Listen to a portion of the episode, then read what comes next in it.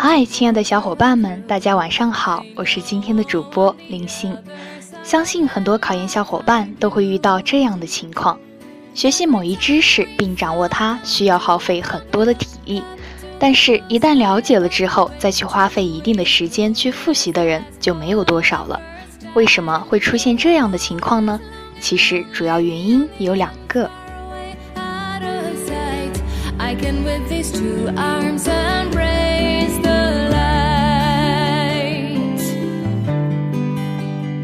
第一个原因是，很多小伙伴认为还没有到用的时候，到用的时候自然就复习了。第二个原因是没有时间可以复习。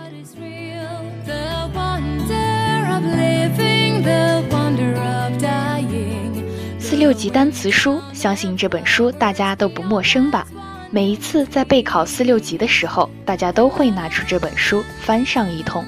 然而平时估计没有人会在没事儿的时候打开它仔细背一下，看看到底说了些什么吧。所以说，如果现在没有对某个知识的需求，复习可能会毫无目的。而我们学习的知识也很多，没有大把的时间浪费在复习学过的，但现在没有需求的知识身上。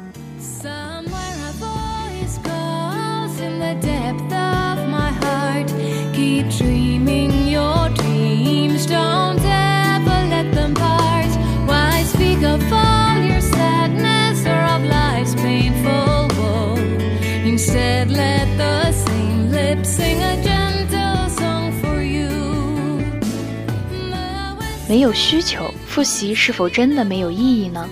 记得听朋友说过，在之前工作的时候，看到他师傅写的一段代码，足足花费了三天时间才看懂。看懂之后，被里面的代码逻辑深深的折服了。朋友就问师傅：“你怎么能写出这么巧妙的代码？”师傅笑着说：“这个英文文献我看了好多遍之后，才明白其中的原理的。”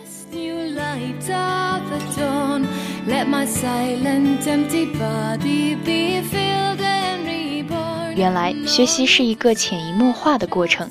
对于复杂的知识，可能刚开始没看懂，但只要自己能多重复几遍、多复习几次，里面深刻的内涵也就慢慢掌握了。有时候是因为没时间复习，但更多的时候是因为懒惰吧。复习的过程是让自己可以更扎实的学习新知识的过程。通过复习积累的学习方法，可以让自己在学习新知识的时候起到事半功倍的作用。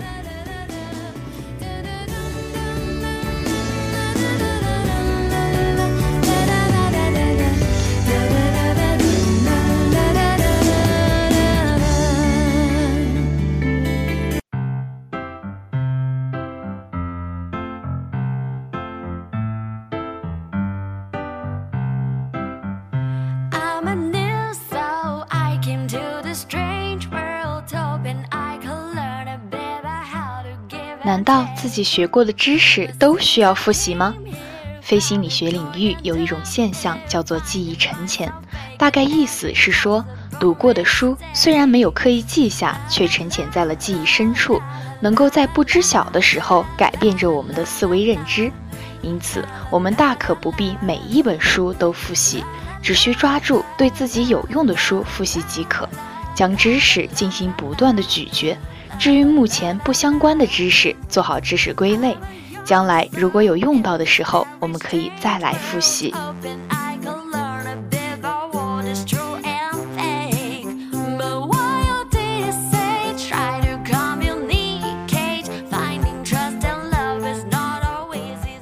考研复习需要大家记忆大量知识点，如果单纯靠死记硬背的话，效果肯定不会太好。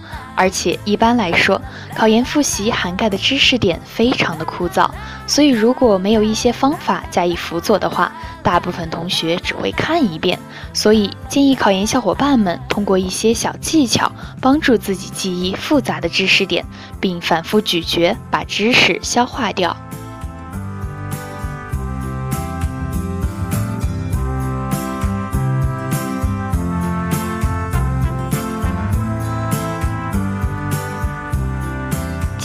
不能单纯依靠重复，我们在记忆一些知识点的时候，一般都会采用反复实际的方式，即一遍一遍的背。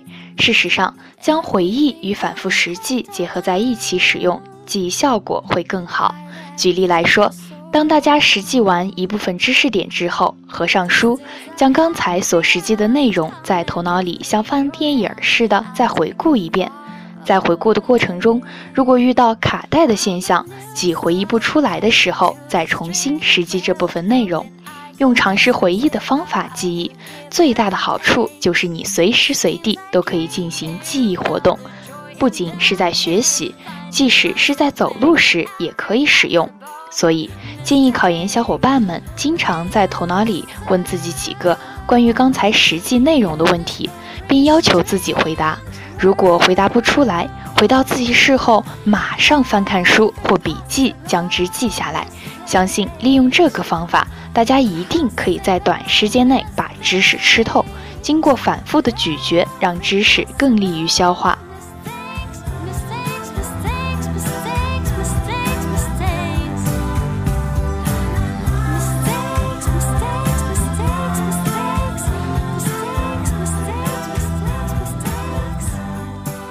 知识框架记忆法，大家在复习时还可以通过一些有效的方法来帮助记忆。知识框架记忆法是记忆法中最方便也是最有效的方法，非常适合现阶段的复习。它要求大家把所要掌握的知识点按照某一顺序罗列成框架，然后记忆。就是说，大家对于某一个知识点要有一个总体的框架结构，或者按照时间记忆它的发展史，或者按照树状结构记忆。但无论如何，大家都要把这个点尽量细化。比如说，当你需要记忆某个名词解释时，就要把这个名词出现的前因、过程和意义都总结出来，在筛选出重点以后记录下来，而且。大家在制作记忆框架时，最好能落实在书面上。另外，在罗列时要力求简洁，但是不可忽略其主要因素。